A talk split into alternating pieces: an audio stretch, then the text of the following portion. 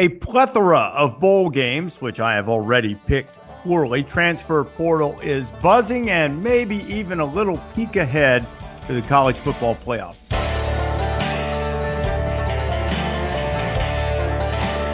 This is the College Game Day podcast for Tuesday, December 19th. Reese Davis and Pete Thamel. Pete, have you been decompressing, or have you overloaded yourself on college football? Have you gorged yourself on the various bowl games? I would say I've gorged myself on the transfer portal. that has been my lone buffet stop since we last saw you at Army Navy last week, Reese.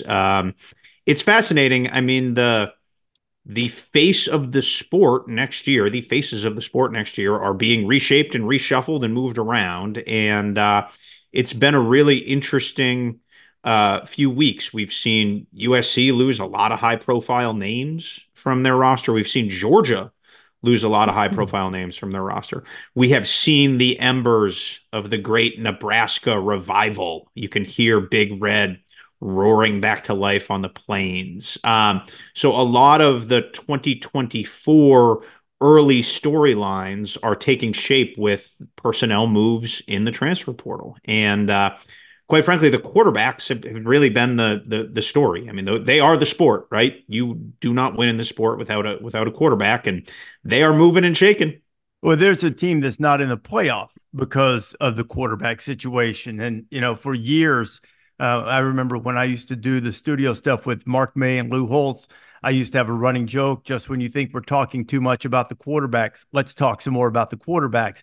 And that doesn't mean it's a one-person sport, but the way the game's played and the way offenses are designed now, you have to have that trigger guy, and it's why they are in such demand in the portal. It's why they make so much money in NIL, or are enticed by the possibility of a certain amount of money in some cases.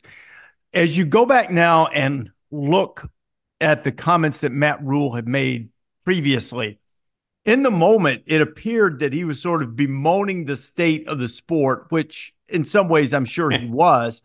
But now it sort of looks like this was all part of the plan, sort of laying out the plan there to make sure that they got a high-profile quarterback, which they did in Dominic Raiola, who's flipped from Georgia. Now, his family ties with Nebraska make me look at this in a not completely cynical fashion. The heartstrings are real for families in college football, particularly. We saw it with Bo Nix at Auburn. Certainly his career, elevated when he went to Oregon. But those things are significant. So I don't for a second, even though Rhule might have been putting out the plan or dropping some breadcrumbs, I don't for a second dismiss it and say, he's just about money and Nebraska, gave him a better NIL deal. Maybe they did, maybe they didn't, but I don't think that's the entirety of the story. What do you think? Well, I was I was lucky enough to talk to Dylan Raiola yesterday. We broke the story, the long expected becoming official. It wasn't exactly Watergate. It is Nebraska choice, so I don't want to overstate that. But it was a really interesting conversation with him yesterday, Reese. He really mature young man, and he was convicted in his belief in Nebraska. And the quote that will stick with me, from about the 20 minutes I spent on the phone with him, and I think the quote that will follow him there was, "I firmly believe that Nebraska is in my blood. It's a great opportunity to be part of something bigger than myself. Nebraska is a special place." And later, this was a little bit of a throwaway thing, but it stuck. It maybe when he said it, it didn't stick with me. When I read it, it resonated a little more. He said, "Just the history of the Nebraska football program. It's not just another program." All right. Mm-hmm. So his father, Dominic, was a first-team All-American center there. He won the Remington Award. He was the finalist for 2 other O-Lineman awards. He had a 14-year decorated career with the Detroit Lions. I mean, he's an all-time great Lion lineman, and likely an all-time great Lion from that point. I mean, he was a mauler for well over a decade in the NFL.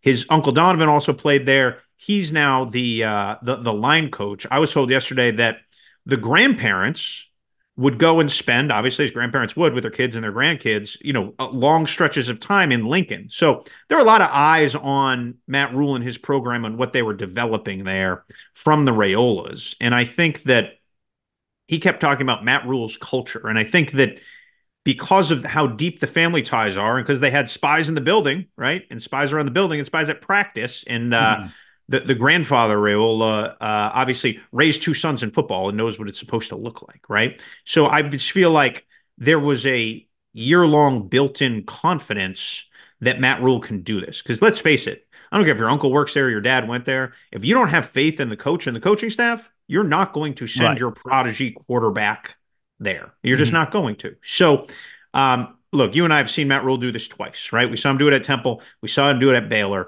There's a lot of empirical evidence that he can do it at Nebraska. And let's face it, Reese, Matt Rhule said the quiet part out loud, and we need to start saying the quiet part out loud more. Nebraska has NIL money, right? Yeah, right. I remember when I went through there before the draft this summer. I went to Nebraska and K-State on my way down to Kansas City, and Trev Alberts, your former colleague, said this to me, and it popped up in the back of my mind there. He said, we're talking about the relentless support fans have given Nebraska, Reese, without much in return for the last 15 years, right? And he said Nebraska is the only school in the Big Ten that doesn't have any debt. So they're operating without any debt right now. So they're doing all this. And the point is this. They are ready to go all in NIL-wise. And I really think the portal trends that we've seen in the last 10 days, the places you're like, I can't believe people are leaving USC. I can't believe people are leaving Georgia. I can believe it because I don't think they have the same NIL war chest that you would think that their logo would dictate. USC's NIL is a mess. It's been a mess. They had some staff changes, and they're losing real guys, right? They did not want to lose Tackett Curtis. If you spent any time with Lincoln Riley in the offseason, he talked about the freshman linebacker in as glowing terms as anyone who had never played a snap there. I mean, he was all in on Tackett Curtis. Tackett Curtis in the portal is a problem for USC. Damani Jackson was a big-time recruit. He was just an okay player there. He wasn't great. But you don't want to lose a guy who's local, who's a top-five recruit, who's playing real snaps for you. Malachi Nelson, and same thing. I mean, Georgia's lost Marvin Jones Jr. to the portal. They've lost Jamon Dumas Johnson to the portal. Like, these are real guys. And again, nobody's showing us the negotiations and the things, but I think Georgia is having a bit of an inflection point that they need to catch up to the Ole Misses of the world in the portal. And my last thought here, because I'm rambling, and we can get into this in upcoming days. The main reason why Texas, for the first time in basically 15 years, has been able to leverage the Texas brand and the Texas location is that no one in college football is spending more money than Texas, right? Now, they have a great coach, and they have a great quarterback, and they have great players. But all this has come together because they have leveraged their assets and developed the biggest war chest and shown an aggression in spending it. And this is just where we are right now. And it's almost like a test of, does your athletic department have their act together? Because it's nonlinear, right? You have to have the collective that has to pay, but you can't, as a coach, technically offer. But like, it just shows you have to have great alignment with all this stuff. So Lane Kiffin is winning the portal because Ole Miss was very smart and said, we are going to go attack this area. And that's why they're winning. I'm not crying for Georgia yet, though, Pete. I mean, some of it, there are also some tangible reasons why some of the players who have left did regarding the typical football reasons. Not that they wanted them to leave. I'm not suggesting that, but there are guys pushing them in some cases for playing time. I don't disagree with you at all that you need to have all of this together. And I do marvel at how well Lane did this year in keeping his team together, even with, with the losses in the two biggest games, but he still seemed to build a camaraderie and a culture.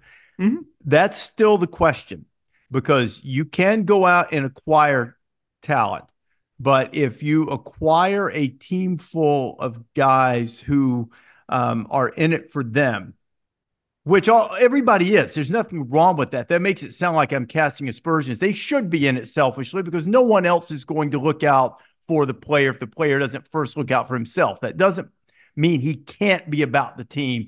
He has to pursue his own best interest because no one else will if he doesn't.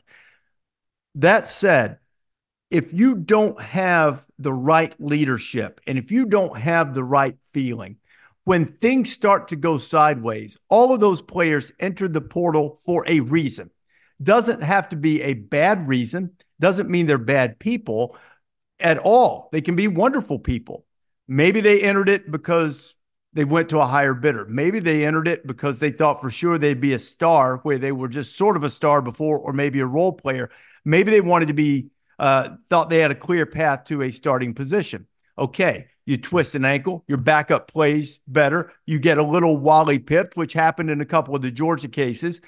And now all of a sudden, are you still pulling in the same direction? Because now you're a little desperate.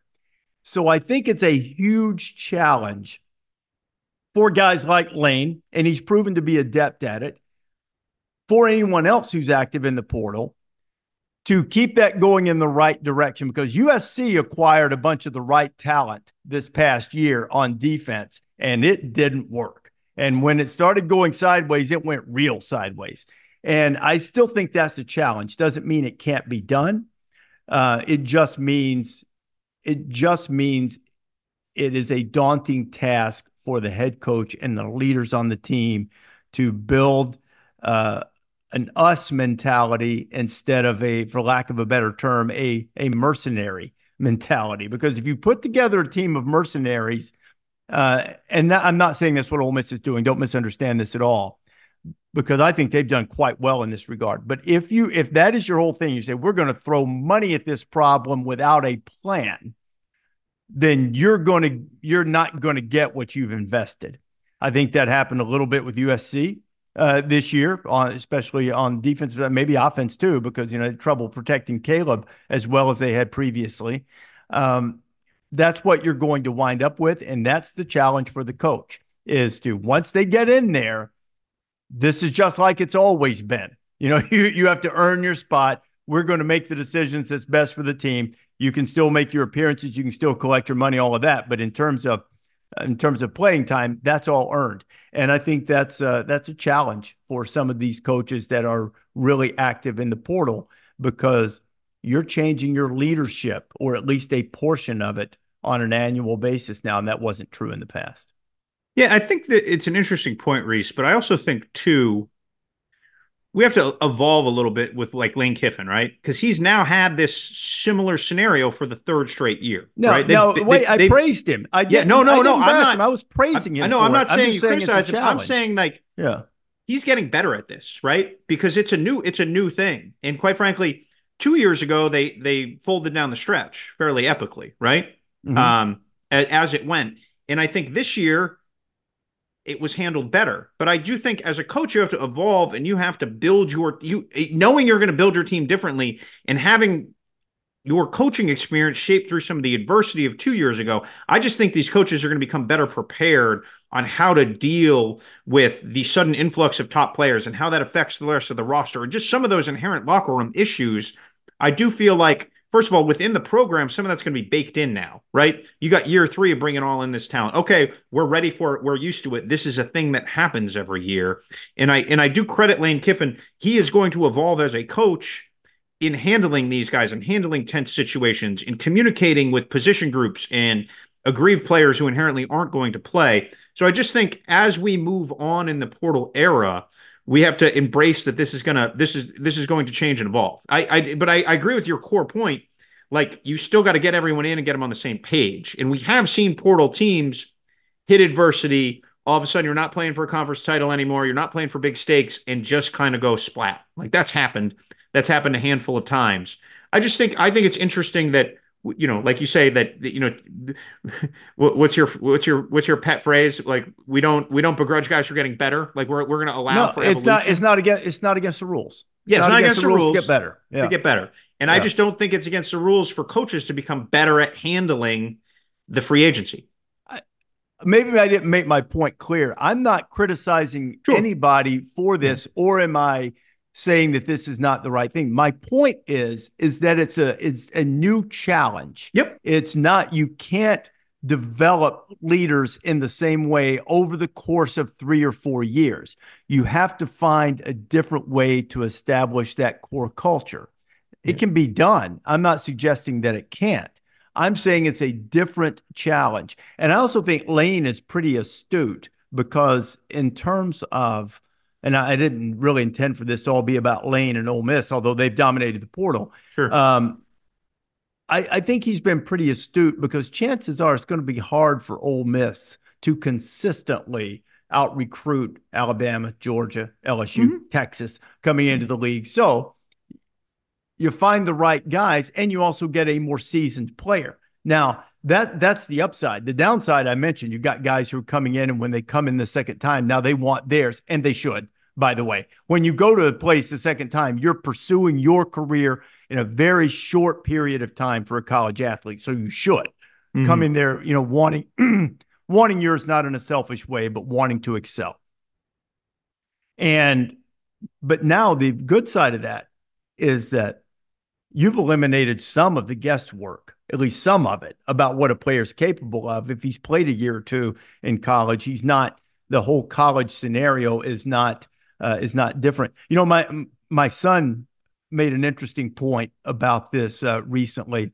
You know, he was in the portal, but in a different way as a graduate transfer when he left Princeton and went to Duke after graduation. And one of the things he said that from talking to other guys that he's encountered in his baseball journey is that guys who go in the portal more times than not at the high levels are finding the same thing, but a different uniform and a different locale, that they think they're going to something different, but they're really not. It's all kind of the same, you know, in terms, I mean, there are things that are better one place than the other. Coach, you might relate to better here than somewhere else, something like that. But generally speaking, as a structure, high-level Division I athletics, from both his experience and from those that, you know, he's played with, you know, in college ball who've transferred and in pro ball, saying it's the same thing. It's just, you know, it's a different guy saying it, you know, different guy saying it, and the uniforms are different and everything else is pretty much the same. And, you know, in terms of what he means by that is like in terms of what's expected, you know, your schedule, your weight room responsibilities, class. There may be, you know, different rules, but basically it's the same thing wherever you go.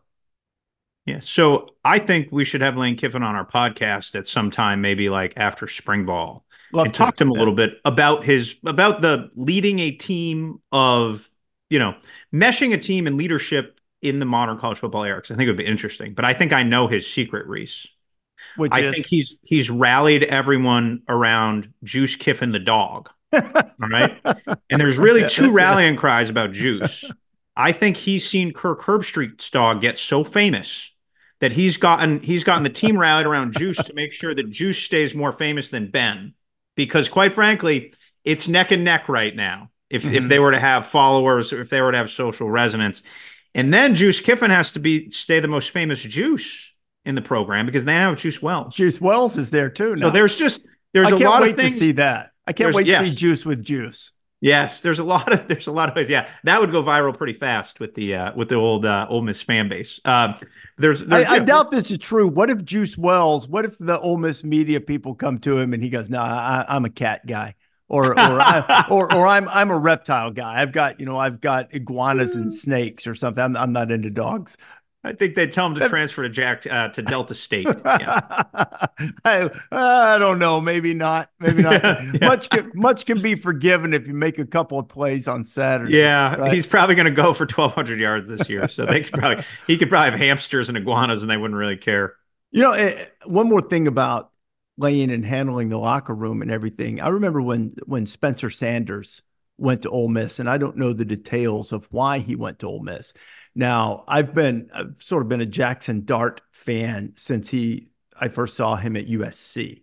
So when Spencer Sanders went to Ole Miss, I thought, why is he doing that? Jackson Dart's going to be the quarterback, you know, and I didn't really sense or hear or rumblings. Now, maybe it's because Ole Miss was winning and Dart was playing well, but I didn't really hear any rumblings of discontent from that. So I think that's to Kiffin's credit too. I mean, that's just the most notable example is you bring in a quarterback and the quarterback ends up not playing. You know, that can be problematic in and of itself. So, it's an interesting time for sure. What else is out there in the portal? What are you hearing on Cam Ward? I saw now Dante Moore has followed Dillon Gabriel, which might be a realization that, hey, I need some time to recalibrate here. What do you make of those two stories right now? So I'm going to break a quick quarterback going in the portal. Give me 90 seconds. That only happens on this podcast, and College Game Day podcast, that Pete Thamel interrupts the proceedings right here. Our crack technical team makes the edit, so you can't even tell. And now we're back. 97 seconds later, moments ago, Pete Thamel, the authority, many call him, broke a quarterback to the transfer portal. Pete, let's build the drama. First of all, was it a quarterback going into the portal, or was it a destination selected? It was a dive into the portal. Tulsa's Braylon Braxton, who had a great 2022, he was a freshman All-American quarterback. He is diving in now. There'll be a pretty good market for Braylon Braxton. Both two Pac-12 schools were playing footsies with him last year in the portal, and he could have gone to a pretty high-profile destination. He stuck around to playing Kevin Wilson's offense. He was banged up this year. He was hurt a bunch and didn't play as much. So it will be interesting to see. He's I believe he's a DFW native from that area. It'll be interesting to see where Braylon Braxton ends up. There will be suitors, Reese, because as we know, everybody needs a quarterback. Another day is here, and you're ready for it. What to wear? Check. Breakfast, lunch, and dinner? Check. Planning for what's next and how to save for it? That's where Bank of America can help. For your financial to-dos, Bank of America has experts ready to help get you closer to your goals. Get started at one of our local financial centers or 24/7 in our mobile banking app. Find a location near you at bankofamerica.com/talktous. What would you like the power to do? Mobile banking requires downloading the app and is only available for select devices. Message and data rates may apply. Bank of America N.A., member FDIC. When you need mealtime inspiration, it's worth shopping Kroger, where you'll find over 30,000 mouthwatering choices that excite your inner foodie. And no matter what tasty choice you make, you'll enjoy our everyday low prices, plus extra ways to save, like digital coupons worth over $600 each week. You can also save up to $1 off per gallon at the pump with fuel points. More savings and more inspiring flavors make shopping Kroger worth it every time. Kroger, fresh for everyone. Fuel restrictions apply. And the Week in Review is brought to you by Dr. Pepper. It ain't college football season without the delicious taste of an ice-cold Dr. Pepper. The one fans deserve, and the one fans deserve is to have a great quarterback, one that will make all Fansville rejoice, as it were. So before the late-breaking news, I'd asked you about the idea that maybe Dante Moore willing to sit behind Dillon Gabriel at Oregon for a year after leaving UCLA, and then Cam Ward is still on tour out there. What do you make of the Moore decision and Ward's impending one? So the Moore decision I thought was pretty interesting because I think it takes some maturity to say, you know what, I could use a year to develop, right? He got thrown into the fire at UCLA. He had a lot of early success, then hit some adversity. Things didn't go his way. So I really feel like him stepping back, and remember, he was committed to Oregon and then was a signing day flip to UCLA last year. And I really think him sitting back and saying, going and learning for a year under Dillon Gabriel, learning Will Stein's offense, having a full spring and then a full fall. And let's face it, at Oregon, you're going to play in half the games as the backup, right? Mm-hmm. Like the way they score points and the way that they are, again, maybe in the Big Ten it's different, but probably not that different, right? So, I feel like for Dante Moore, that was a big time decision. It also shows, again, we start talking about the North Star of where college football is going and where the talent's going. Oregon's got a war chest now.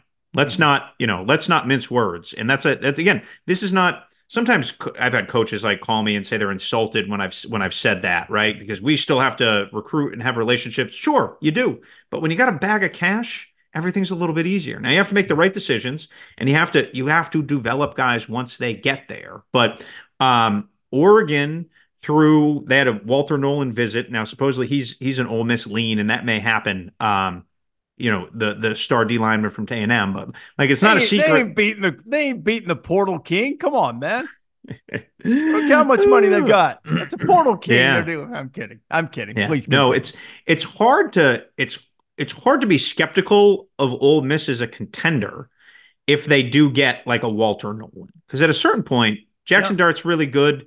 Juice Wells was one of the three best receivers in the SEC the last 2 years, right? So, and then you have like this is where Ole Miss has traditionally suffered, other than when they maybe had like Kim Diche or some guys like that, is they don't have the same dogs inside that Georgia, LSU, and Alabama have. And ultimately, now Freeze was able to run a tempo that negated some of that stuff, right? And good on him. But like ultimately, that's where those SEC games are won week in, week out, et cetera. If you start getting those like ginormous impact, top 10 type pick interior linemen, and you get the elite offensive tackles, and you combine it with the skill that they've had, that's when you have to start rethinking the paradigm of Ole Miss a little bit. So they would have been in an expanded playoff this year. Yes, assuming, and there's no reason to think the committee would have ranked differently, knowing that they had 12 spots. But they would have had the last at large spot in the playoff this year. Mm-hmm. Correct. Yeah. Wouldn't it have been they would have gone to Columbus and played Ohio State in those mock-ups? I believe they would have gone to Georgia, something we'd already seen, but they would go back. That's right. They would have gone to Georgia. I wonder if that would have got flipped and they would have gone to Ohio State just to make the matchups a little easier. Maybe. So I'm certainly not conspiracy theoring here, but like I do think like as we go forward, there may be a premium put on new matchups. So. Yeah, and one of the things that they do with the bowls now, the New Year's Six bowls, is they try to avoid regular season matchup or rematches, and you see it in the NCAA tournament in basketball. In fact, if memory serves, it's within the committee's protocol and jurisdiction in the basketball selection committee to move a team up or down a seed line because of their various bracketing principles. Some of which include trying to avoid rematches. Sometimes that's impossible in basketball simply because, a conference might have so many teams that all of the bracketing principles can't be followed. But it will be interesting to say, hey, you know what? In this particular instance, you have Penn State 10, Ole Miss 11. If you do that, then you have rematches of games in the same site that we've already seen in the regular season. Do you just, flip one or the other, either make Ohio State 6, Georgia 7, or make Ole Miss 10, Penn State 11 in order to avoid that. So what do you got on Cam? What do you got on Cam Ward? So Cam Ward, I know enough that I know Cam Ward went Christmas shopping yesterday, Reese. On Monday. So he's back he lives like an hour south of Houston. He's back home. He's done his visit to Miami. He's done his visit to Florida State. It looks like he is going to be choosing between those two schools unless something drastically different happens. And Florida State had DJ Uiagalelei in on a visit after Cam Ward. Ward left on a Friday morning. Uiagalelei came in late on a Thursday night last week.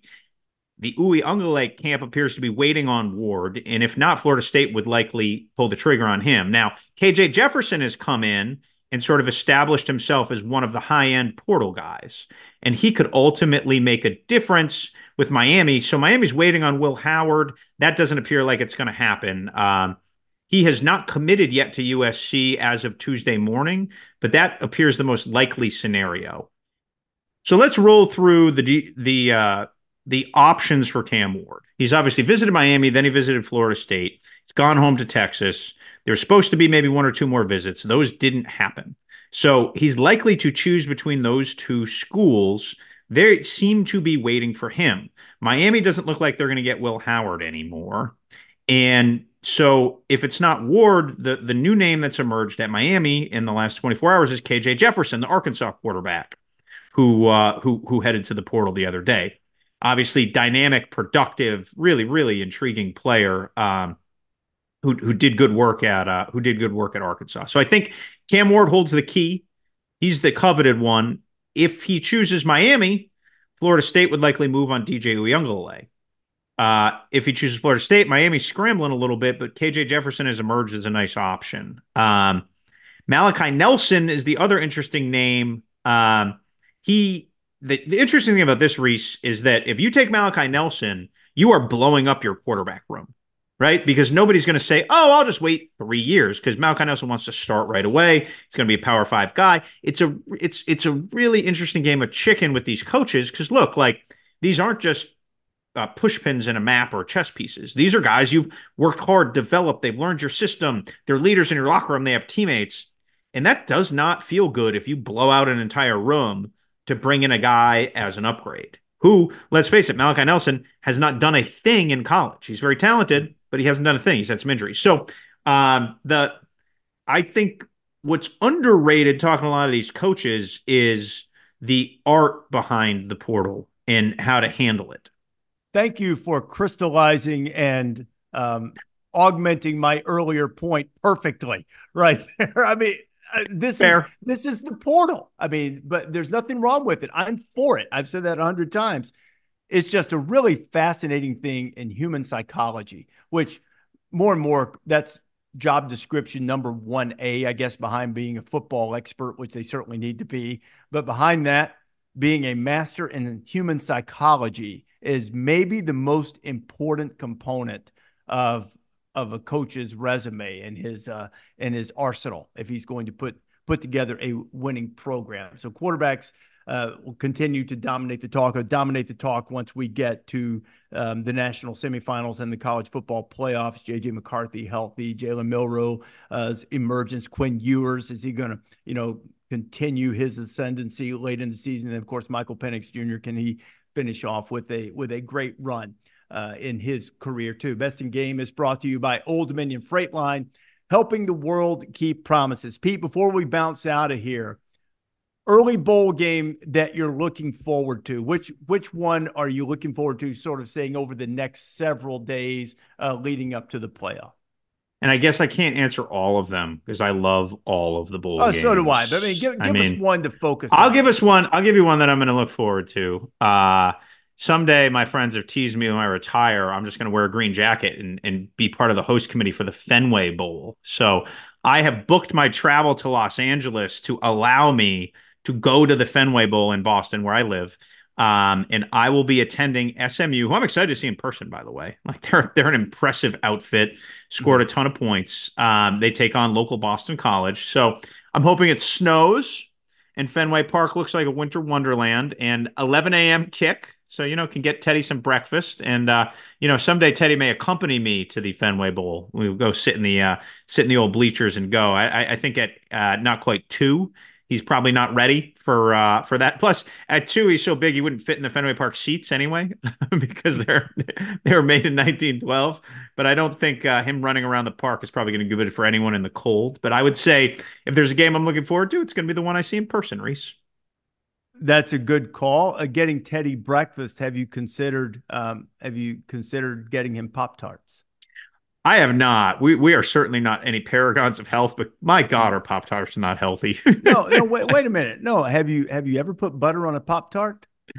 Reese, I know you're from the South and drink Dr. Pepper for breakfast, but even for you, that's like if you haven't, I really think you should. Have you ever put butter on a Pop-Tart? It's so freaking good. What? And if you're playing along at home with Did Pete Thamel Get the Pop Culture Reference, you win. Yeah, they'll give you the prize. If there's a pop culture reference, I don't know it. That's the safest bet. What's that from? It's right in your wheelhouse too. It's from a great New Englander and a Boston area guy, Peter Griffin from Family Guy. And he locks up again.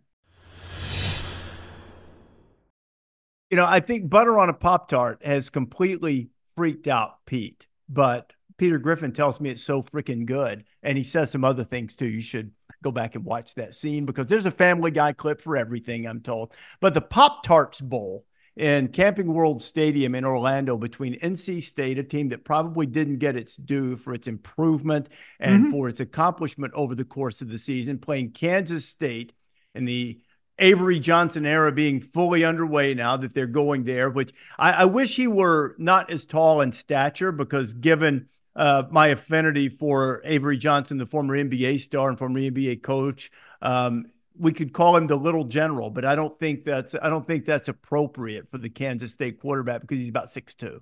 So he's got a big mullet too. Let's face it. Yeah, he's got a lot of hair working there too, so he's got that going for him, which might make him preseason Heisman favorite to me. I'm going to ask. He's electric, Reese. I mean, he's electric. He's going to be a face of the sport the upcoming years. He's got like Anthony Richardson like he's rare, man. He is a rare bird. Let's see how he does against that salty NC State defense. Now, butter on a Pop-Tart, I recommend. Salt, probably not. Although honesty compels me to say it because we don't tell lies in this podcast. I've never put butter on a Pop-Tart. Okay. I just he does drink Dr. Pepper for breakfast, by the way. No, I don't. I drink coffee first, then copious amounts of Diet Dr. Pepper. Sorry. Which I've still been, I'm told that a Dr. Pepper executive was delighted that I brought her daughter up on the podcast and mentioned that I should have a deal, yet still no deal has arrived here. But anyway, but you know, I don't know why they would give me a deal. I'm pretty much responsible for keeping their supply chain humming, I think, by buying it. So I don't really know why they would give me a deal since I'm already buying it. So we're going to get together again. We're going to make some bowl picks before Christmas, and then we're going to do some in-person podcasts, which you and I see each other a lot, but getting us all together with whole team, Taylor and Adrian, and I don't know, is Sarah coming? I don't know who else coming, but who else coming out there, Taylor, to Los Angeles? You're coming. So I will be there. Unfortunately, Sarah Abbott is not coming out to Los Angeles, but we'll have Adrian. Adrian's coming. Right. We'll have new hire Sean here. He's listening on the podcast today. He's fixed all of our problems. Sean, we're blaming him for our problems now, right, Pete? No, Sean has said, why have they done this to me? What did I do wrong? Is this some type of demotion? But Sean, we learned before we started, is a Valdosta State Blazer, just as our great Lindsay Lloyd, who runs things for us on College Game Day. A proud Valdosta State Blazer too. So we've got to make sure we get Sean and Lindsay together to talk all things Valdosta State. Titletown. Some people think it's Green Bay, but I think it's Valdosta. Won a lot of national championships in high school football there. And the Blazers are good too. So wasn't Tate Rodemaker's dad the coach at Valdosta High? I know he played there. I'm not sure if it's – what is it? Sean can answer this if his mic's on. I think is it Valdosta and Lowndes that are the two big schools in the city of Valdosta? Is it Lowndes County? Is that there? Yeah. Is that right? That's correct. Yep, Lowndes County, Valdosta High versus Lowndes. Yeah, okay. That's a big game. One quick Georgia high school football story before we go. I still think maybe one of the greatest games I've ever seen it did not involve Valdosta or Lowndes, although I think the winner of this game went on to play them maybe in a state championship or some such thing. LaGrange played Colquitt County, which is where Ray Goff played, and Ray's younger brother Bucky. Bucky might have been playing there that year too. LaGrange played behind a quarterback called Rodney Hudson. Do you remember him, Pete, from the early 90s? Probably played at Mississippi State. And then transferred and played somewhere else. I mean, you want to talk. It's how quarterbacks are such an inexact science because Rodney, he was a dude. Man, he put on one of the great performances I've ever seen. You watch him and you go, this guy can't miss in college. And, you know, he had a nice career. But, you know, and things didn't go his way for whatever reason in terms of him becoming a superstar. But man, oh man, it was packed on the sidelines. I was working in local television at the time. I mean, you couldn't move on the sidelines, and everybody who had played at both schools who had gone on there, it was like an SEC, ACC, who's who on the sidelines on there, coming back to watch their high schools play. And you know, stands were packed. Chilly night in South Georgia. No energy like a big high school game energy. Oh man, no energy, especially like that, as Sean can probably tell you. Especially in that part of Georgia, it's really, really special there. I mean, I know it is in Texas too, and in Florida, it's great. But something about those This was in a town called Moultrie, Georgia. It was where the game was played. And I mean, it was like everything had shut down for that game. It was really, really cool. One of the best performances I've ever seen. And it was a great game too, but at any rate, so that's how they do it in Valdosta, and Valdosta State's going to try to do it that way too. We'll pay off the stake bet when we get to Los Angeles. I hear we've got something really special planned for that particular podcast. We'll be back to make some picks in the bowl games. Based on my Capital One Bowl Mania Challenge, we're not off to a stellar start there, at least not picking against the spread. So at any rate, that's what we'll do. Pete, hope you have a great holiday, my friend. Thank you, Reese. May your internet connection be clear. Yours too, pal. This is the College Game Day podcast. Download your podcast wherever you prefer to get them. The best way is to subscribe, and we wish all of you speedy internet connections.